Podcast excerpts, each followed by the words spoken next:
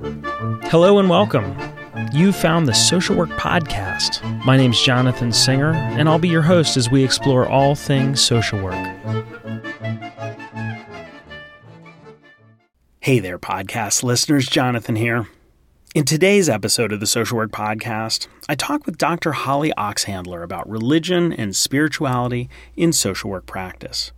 Now, longtime listeners of the podcast will know that I've done several episodes about religion and spirituality, starting with episode 2 back in January of 2007 when I talked about the role of spirituality in the biopsychosocial spiritual assessment.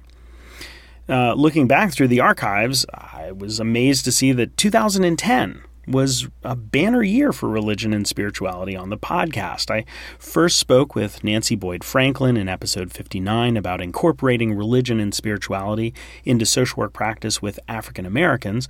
And later that year, I spoke with author Eileen Flanagan in episode 61 about the Serenity Prayer. That's right, I did an entire episode about the Serenity Prayer. And it was fascinating. And if you haven't listened to it, go check it out. In 2012 and 2014, I had episodes about religious child maltreatment, which encompasses religiously motivated physical, emotional, and sexual abuse, as well as medical neglect. And along the way, many of my guests have talked about the role of religion and spirituality in various facets of social work practice. And so you're probably wondering why another episode? well, social work has an uncomfortable relationship with religion and spirituality. You know, we're required to assess for religion and spirituality, but most social workers have no training in what to do when people say that religion and spirituality is important.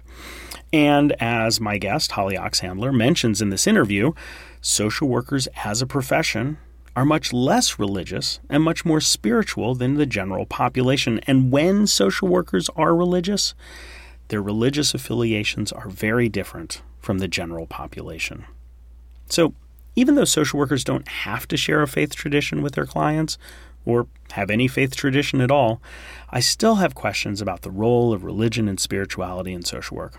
So I turned to my friend and Associate Dean for Research and Faculty Development and Associate Professor in Baylor's Diana Garland School of Social Work, Dr. Holly Oxhandler.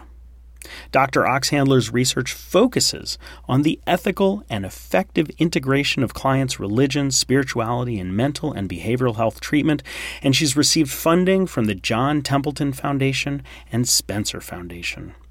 She developed the Religious Spiritually Integrated Practice Assessment Scale for mental health care providers and a number of other scales to better understand clients' and social work educators' views or experiences with this topic. Dr. Oxhandler also serves as the co host with Robert Vore of the CXMH, the Christianity and Mental Health Podcast, a podcast at the intersection of faith and mental health. And you can find Dr. Oxhandler on social media at Holly Oxhandler and the CXMH podcast at cxmhpodcast.com. Now, before we get to the interview, let's get some definitions out of the way. And these come from Holly via Ed Canda's work. Religion is an institutionalized pattern of values, beliefs, symbols, behaviors, and experiences that are oriented towards spiritual concerns that are shared by a community and transmitted over time in traditions. For example, every Friday night, my family and I say prayers as we light candles, drink the fruit of the vine, and eat bread. This Shabbat tradition is shared by the community of Jews all over the world. By participating in this weekly tradition, we're passing along the symbols, behaviors, and experiences to our children. Spirituality, on the other hand, has some overlaps but is distinct in and of itself. Spirituality is said to be a universal and fundamental human quality involving the search for a sense of meaning, purpose, morality, well being, and profundity in relationships with ourselves, others, and ultimate reality, however that might be understood. And spirituality can be expressed in various religious forms, or it can be separate from them. Until he died last year, we celebrated Shabbat with my wife's grandfather every Friday night. My wife would call him. In the early days, we used Skype, and then more recently, with FaceTime. In the beginning, Shabbat was an excuse for us to show Irv our firstborn, his great granddaughter. But over time, Shabbat became a way for our children to get to know their great grandfather. The ritual of celebrating Shabbat had little to do with religion. We didn't talk about the meanings of the prayers, the symbolism of the candles, bread, or wine, or anything that could be considered remotely theological. And while Irv was a religious man, I also wondered if this was a spiritual experience for him. I wondered if seeing our five year olds reminded him of the 1920s, when he was five, living in Santi Espiritus, Cuba, celebrating Shabbat with his family. And every week, hearing his voice as he sang the prayers compressed hundreds of years of family ritual into a single, and to be perfectly honest, oftentimes chaotic, five minute FaceTime. Now, I'm not saying there's anything spiritual about yelling at your kids to please put down the matches, but I know that Shabbat will always mean something more to my kids because of the time they spent with their great grandfather. May his memory be a blessing. And now, without further ado, on to episode 128 of the Social Work Podcast Religion and Spirituality in Social Work, an interview with Holly Oxhandler. Holly, thank you so much for being here on the podcast with me today. Hey, Jonathan. Thank you so much for having me. It's such an honor to get to talk with you today. What are some of the ways that we think about religion and spirituality showing up in social work? I like to start by thinking about their role in our clients' lives um, because, of course, as social workers, our you know our, our first priority is our clients well-being and paying attention to the things that are important to them their their culture their experiences the um, their ways of coping with difficult situations um, and religion and spirituality can absolutely be woven into those things in addition to it being tied into you know negative experiences that folks may have. Um, but of course, it also involves the practitioner and what they believe in um, because we can't check that at the door, but we need to be mindful of what those are and how they are connected to the work that we're doing. And then certainly we have to be mindful of the role of religion and spirituality within our practice setting and the type of work that we're doing. I remember one of the things that uh, I talked about in my MSW program uh, there was somebody who was looking to be a Christian therapist, and this is the first time I'd ever run across that term. I went to school in Texas. Um, uh-huh. Being from the Northeast, yeah. I had never come across somebody talking about being a Christian counselor. And mm. um, although they, they exist in the Northeast, don't get me wrong, it's just not something that I had ever heard of. And uh, you know this this classmate of mine and I we had some great conversations because for me bringing religion into the therapy room was exactly the wrong thing to do mm. right you you don't mm-hmm. want to bring religion yeah. and spirituality because as I expressed to him I said look I have no theological training like mm-hmm. if somebody mm-hmm. has sort of a, a, religious awakening or a spiritual moment, like I don't know what to do with that. Like that's mm. not my that's not mm-hmm. my bag. But his take was very different. He was he was the first person to tell me that you know most people that seek mental health services actually have some sort of faith com- um, uh, mm-hmm. community, are part of a faith community, or are are involved in some sort of spiritual practice, and so you know, that for me was a real eye opener about the intersection between faith, spirituality, what a social worker does, what the client's life are, and we were in yeah. an educational setting. Um, can you can you talk a little bit more mm. about sort of this intersection of mental health and religion and spirituality, and like what does that look like in social work practice? Yeah, that's a really good question. Um, I love the ways in which you know your colleague kind of started to unpack that um, and thinking about how this this looks in clients' lives. And you know, truthfully, I'm originally from um, upstate New York too, and so that northern, like I understand that northern culture, it's not as talked about. It, it just wasn't discussed as much. Um, I remember that, and and how much that shift of moving to the south, what that looked like, um, and specifically for me, it was when I was uh, when shortly after I had moved to Texas, I think within the first handful of years, I'd finished my undergrad. I was um, working with older adults with anxiety and depression. And that really was kind of the first point of entry for me to be thinking about this um, area in clients' lives because I had so many older adults who, when we would talk about coping statements through their anxiety and their depression, a lot of their coping statements involve their faith um, whatever that faith may be. But I was taught during my training while I was doing this work that you don't talk about this area of clients' lives, like exactly what you were saying. Like, you just don't go there. This is one of those topics that's taboo, you don't want to talk about.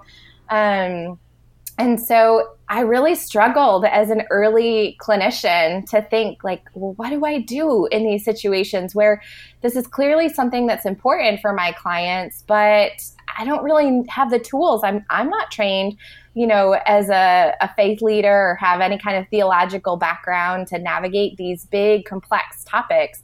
Um, and it really was when I started learning more about social work and all the ways in which we in social work pay attention to so many different areas of people's lives and the ways in which um, we refer out for a number of different issues that I started to see, oh, this this fits in with one of those areas that I can pay attention to, but it doesn't necessarily have to be my um, responsibility or it's not my ethical obligation to be the one to navigate um, some of these spiritual struggles that my clients may be carrying or and or trying to navigate. So you know we really do want to make sure that we are practicing within our training our competence um, you know, but this also fits in within cultural humility and just being able to hold that space to say, okay, well, what what is it that you believe, and how does that tie in with the work that we're doing, if at all?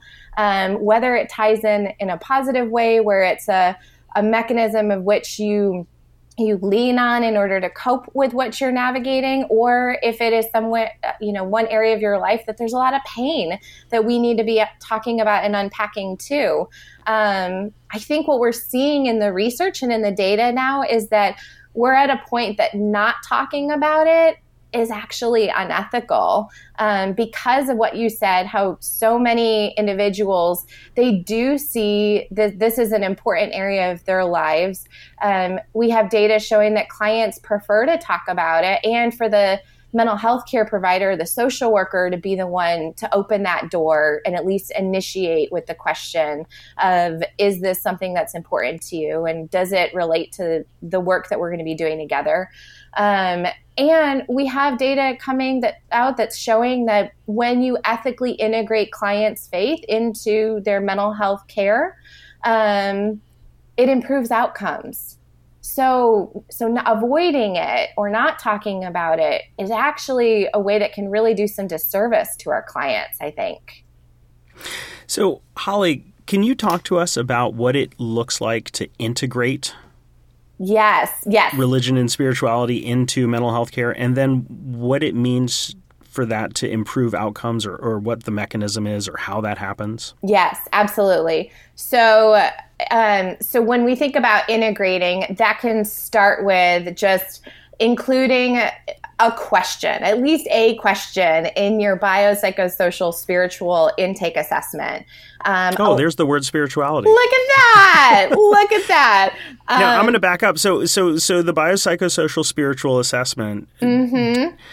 So it says spiritual, but you made this really clear distinction in the beginning between religion and mm, spirituality. Yeah. And so is there an expectation from the Council on Social Work Education or NASW that we're focusing on the spiritual but not the religious? Yeah, it's really interesting. So we actually see in NASW's Code of Ethics, I'll say that religion is in there, but we don't see spirituality. Um, and in CSWE, yes, we do have religion and spirituality noted in there as an element of diversity that we need to be paying attention to alongside so many other layers of intersectionality.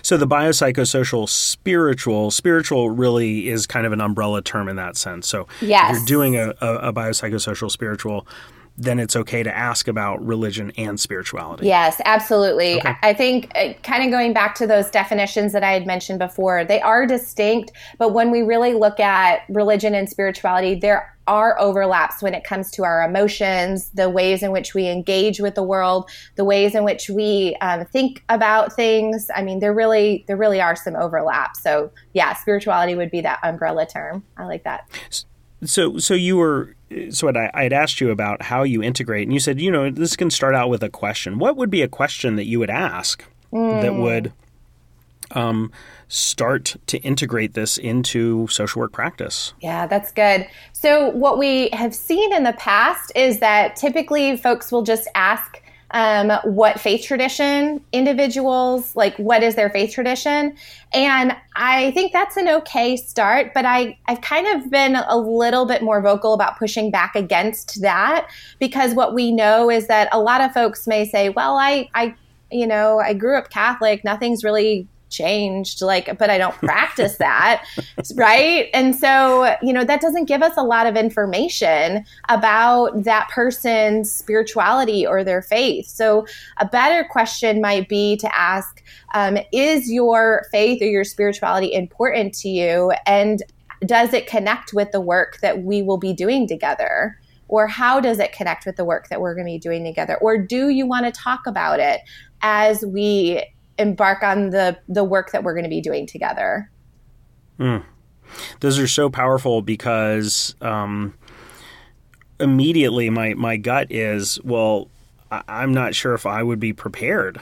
to talk like if they're like yes i absolutely do this is central to my life it's integrated i can't imagine talking about anything without bringing up how my, my faith or spirituality is integrated in my life. And, and that right then, as a provider, yeah. I would be like, um, okay, Yeah. so how do I do that? yeah. Well, and I would say that you're you would not be alone in that, Jonathan. Like I would say, seriously, we have seen that um, in some of the data that we've collected, that only about one in ten social work practitioners, uh, clinical social workers, had taken a course on this in their graduate training. And um, we see that less than half have received any kind of continuing education. And of course, we know that continuing education can look so different, you know, in each different, you know, it could have the same title, but it's, you know, the content is going to be different no matter what. Um, Sure. Yeah. And so I would say that you absolutely aren't alone in that. That's something that we as a profession have, you know, we've grown in a lot of ways over the years, but, um, but we do still have, you know, some work ahead of us um, that we get to do. so so in terms of this integration um, okay so there's the there's the lack of graduate level education or continuing education um, in this area. Um, and one of the things that we always say is that you know as a social worker you don't have to have experienced something to be helpful right, to be effective at helping somebody achieve some goals around a topic. And and and that's good. I mean like it wouldn't work if you had to have experienced homelessness or sexual abuse or the death of a parent in order to help somebody with those topics right? So i think that's that's a good thing but um, you know if only one in ten have had any graduate level education i would assume then there would have to be some sort of drawing on a personal experience. Like if you had literally no concept of religion or spirituality at all again, this would be, I think, a tough thing to address. Like, how many how many social workers claim to have a, a, sort of a faith tradition or a spiritual practice or or something like that? Like, and and how many compared to clients? Yeah. Oh, I love I love all those questions. That's so so good. So, um, so you're right, you know, in the sense that we do not have to necessarily experience something in order to have empathy or to connect with someone and to hold space for their experience. That is that is so true, and and we do need to be clear that and I hope it's I hope as I'm talking, it's clear that I in no way am um, a proponent of social workers necessarily having a specific faith tradition or having a faith tradition. Period. It's the focus is really on our clients and what they believe and what they're experiencing. Um, I would note that what we have found in the data is that there are two predictors of social workers' views and behaviors around considering clients' faith. Um, the second largest predictor is whether or not they received training, and that includes whether or not they had taken a course on this or continuing education.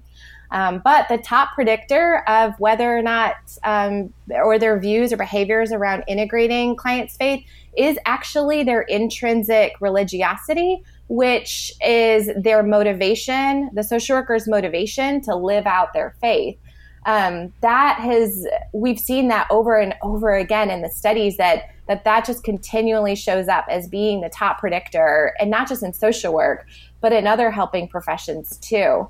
Um, and so we i want to be really clear that you know it's that noting that makes it even more important, I think, for us to be mindful of what it is that we believe in and to spend some time um, thinking through that because clearly what we uh, or our motivation to live out our faith is impacting what we do in practice. And that's extremely important when we see kind of what you were alluding to a moment ago that our um, beliefs and practices as social workers compared to the general population are extremely different.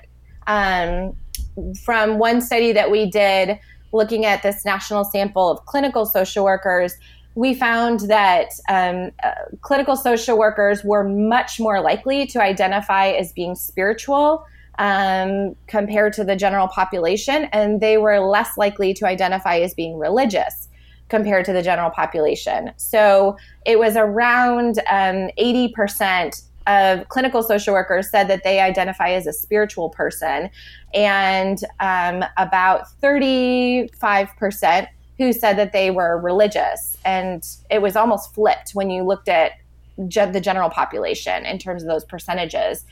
Um, so that was wow. interesting. Yeah. And clinical social workers see these two terms as being much more distinct compared to the general population. So our vocabulary matters when we're talking with clients about this area um, of their lives. And then when we look at the breakdown of religious affiliation, we again see a very big difference where, um, at least with clinical social workers, we see about half identify as Protestant compared to the general population, about half identify as Catholic compared to the general population. Many, many more clinical social workers identify as Jewish compared to the general population. Um, and with it, it's about 22% as compared to about 2%. Um, and then wow, wait. So you're yeah. saying that 22 percent of social workers identify as Jewish compared to two percent of the general population of this sample of clinical of social workers? Yes, and and they it was um, it was systematically randomly sampled across the U.S. based on zip codes. So yeah, that's that's what we found. Wow, which yeah. I have to say, I mean, it speaks to the fact that social work historically as a profession was mm-hmm. open to groups that were excluded yeah. from other things, right? So, yeah. um, my next question, I know that I interrupted you, but I'm, I'm no, really okay. curious about how, if you have any sort of um, data or information about what um, are sort of effective ways of negotiating this in in practice about mm. you, you, know you, you mentioned the first question but like but actually talking about it, or at what point do you refer out, or Yeah. how do you just any of that? Yeah, no, that's a really good question. Um, and a complex one too, because I think this is Yes. one. This is one of those questions where I really I, I don't want to make up any blanket statements across the board because this is where the gift of discernment and paying close attention to your client's needs and paying close attention to, you know, your perceptions, your biases, your training, and just being really careful. Um, so I really, I really want to begin with that. Um, but you made a great point before that. Yes, um, what we believe in could be very different from our clients, or you know, we also have to be. So let me first say that yes, we could have one social worker who identifies as one faith tradition, and and the client identifies with a different one, and they could be very different. But I also want to note that there could be ways in which they are very similar. You may have a Buddhist social worker with a Christian client who both elevate the practice of meditation or mindfulness in their own traditions, in their own unique ways. Um, and at the same time, you could have a social worker and a client who both would check the same box in terms of their religious affiliation, but be on completely different um, spectrums on various practices or issues or, or things like that. Or, so I just want to note that before I, I mention anything else. Um, there are studies that are coming out in terms of like how to integrate this um, like ethically and very carefully and kind of to how to navigate this and, and you know when to discern um, when to refer out um, there's more in the research around integrating religion and spirituality into like cognitive behavioral therapy. There are manuals that are coming out that walk through that um, in terms of how to um, how to weave in coping statements that honor the client's faith, or how to uh, weave in faith-based images into uh, thought stopping or cognitive restructuring or um, you know certain types of skills or behaviors that clients are wanting to engage in.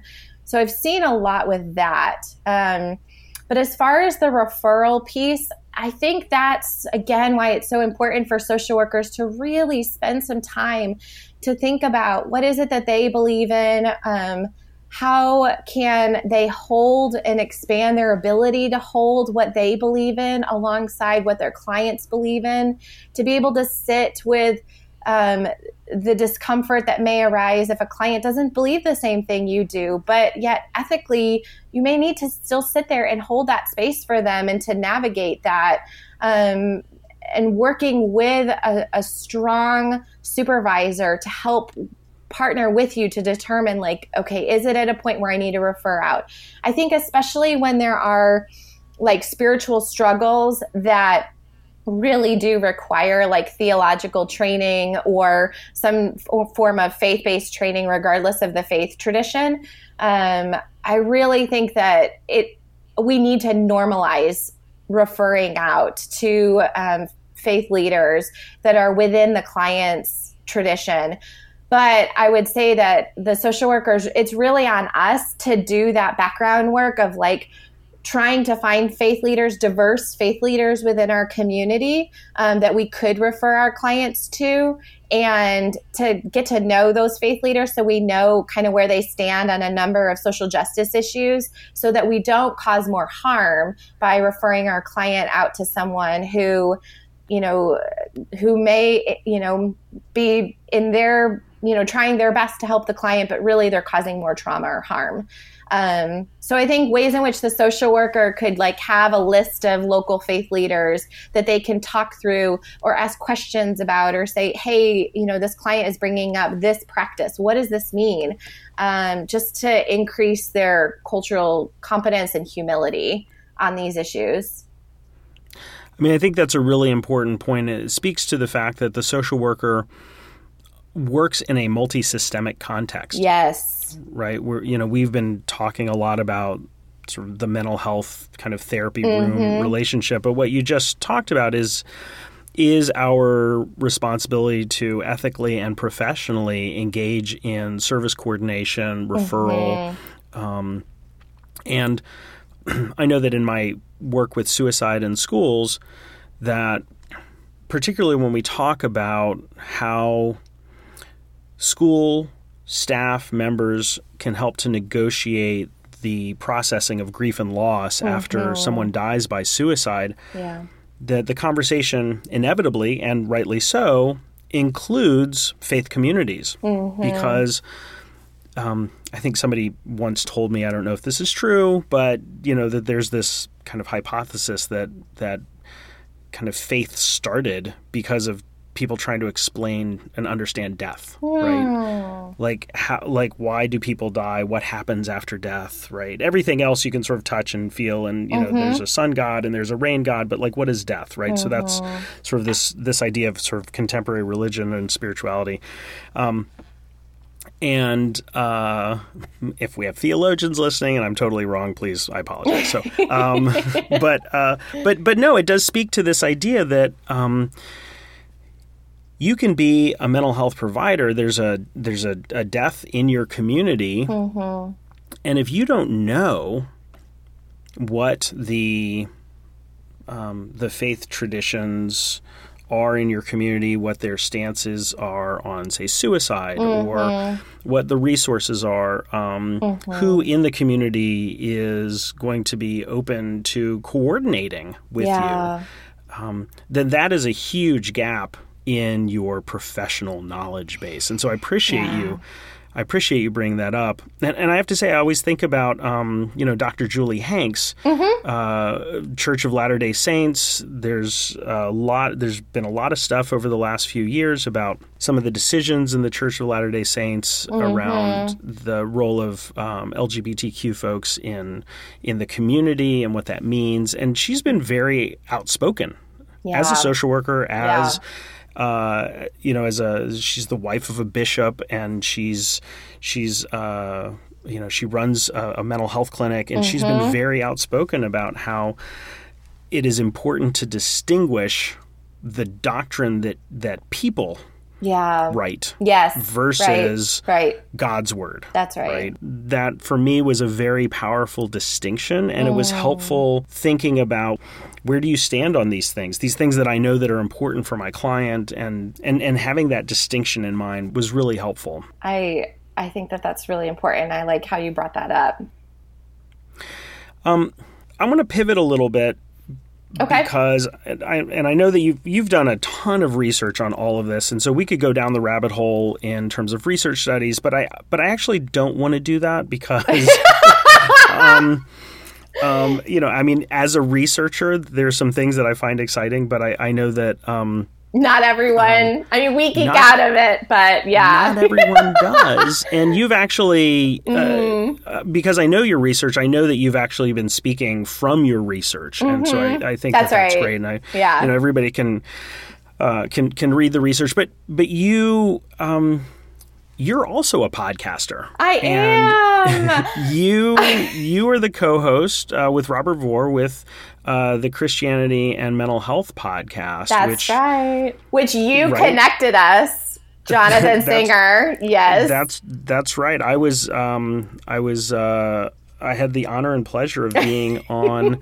The CXMH podcast um, with Sherry Molock. That's right. Who, mm-hmm. who is a um, suicide prevention researcher, and she works around developing suicide prevention in African American churches. Mm-hmm. Yep. Uh, and so it was, it was a really it was a great experience. But I was wondering if you could talk about how you use this mm. podcast to to to bring together mental health professionals and religious leaders how you see the CXMH podcast as a resource yeah. for social workers um, um, and and even if there have been any conversations that you've that have really sort of kind of stuck in your mind that you've had in that. Yeah. Oh man, you are. I'm just so excited that you asked about this, um, and it's it really is so fun because when we when you and I met in 2017 to talk about some of the research, it was like at the end of our conversation they were like, "Hey, do you know who Robert Vore is? You need to check it out. you need to check out CXMH." And a year later, I was like, "Hey, y'all, I'm a new co-host." Um, so, anyways, that was amazing. It was so yeah. fun. Yeah. So yeah, so I I love this podcast. This this opportunity to get to talk with mental health care providers, faith leaders, um, researchers, those who experience mental health struggles, um, and just have these conversations. It's just been it's been such an honor to have these uh, to to share these spaces with our guests. But honestly, what I have loved so much about it is that I really do see how it aligns with some of my work with advocacy by disseminating research um, and making it uh, making it accessible in a way that anyone can understand um, because we know that there are struggles with accessing academic journal articles, being able to understand them, and all these things.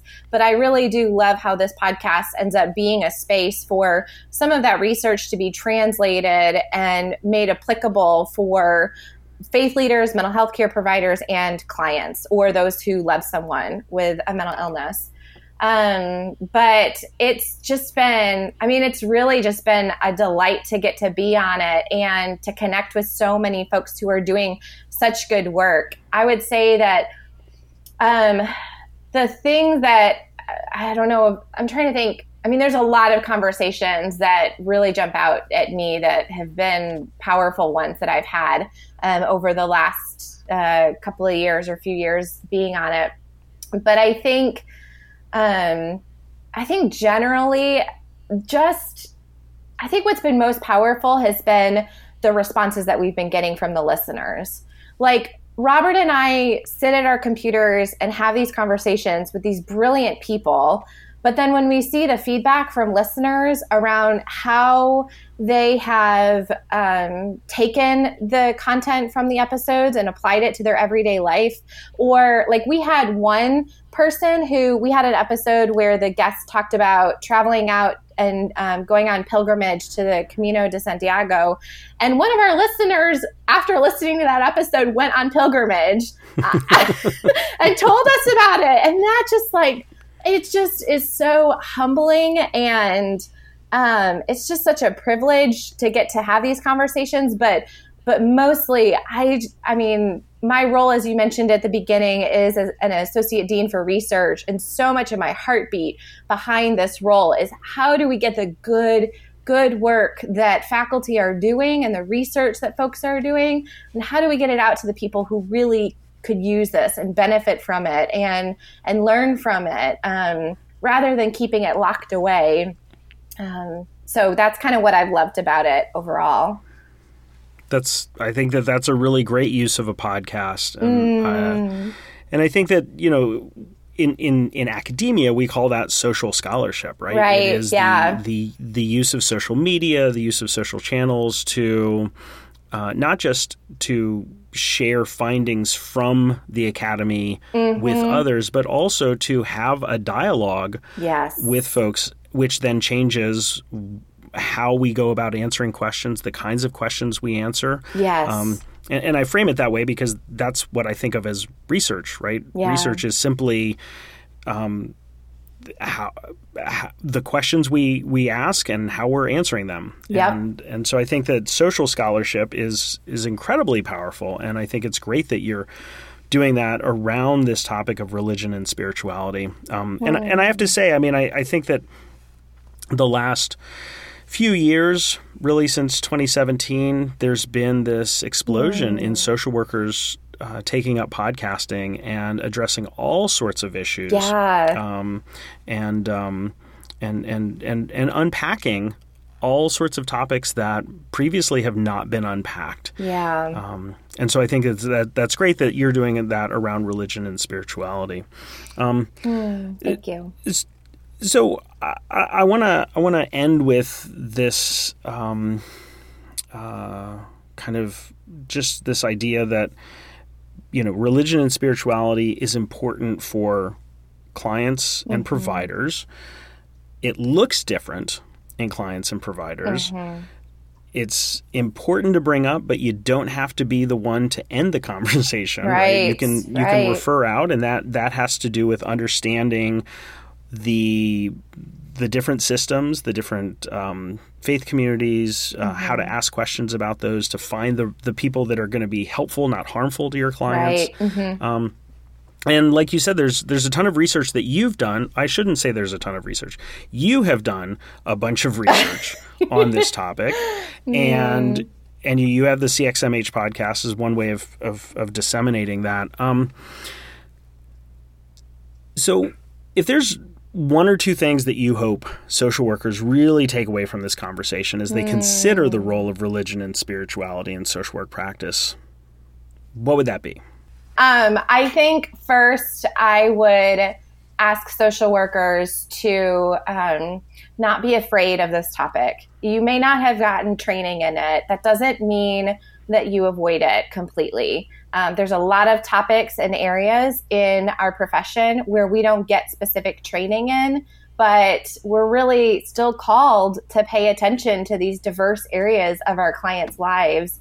Um, and so, and especially knowing that um, about 80% of US adults say that their religion is at least somewhat or very important to them, we cannot avoid this uh, topic. And we know that, that clients say that they want the therapist to be the one to bring it up because of it being taboo. So, so I'd want to start by asking social workers to just not be afraid, um, but to read about this perhaps before jumping right into it. Like maybe read some um, some books. I have a, a, whole list of books I recommend on my website under the resources tab at um, hollyoxhandler.com. That could at least give you a starting point. And there are some trainings that I have linked in there as well.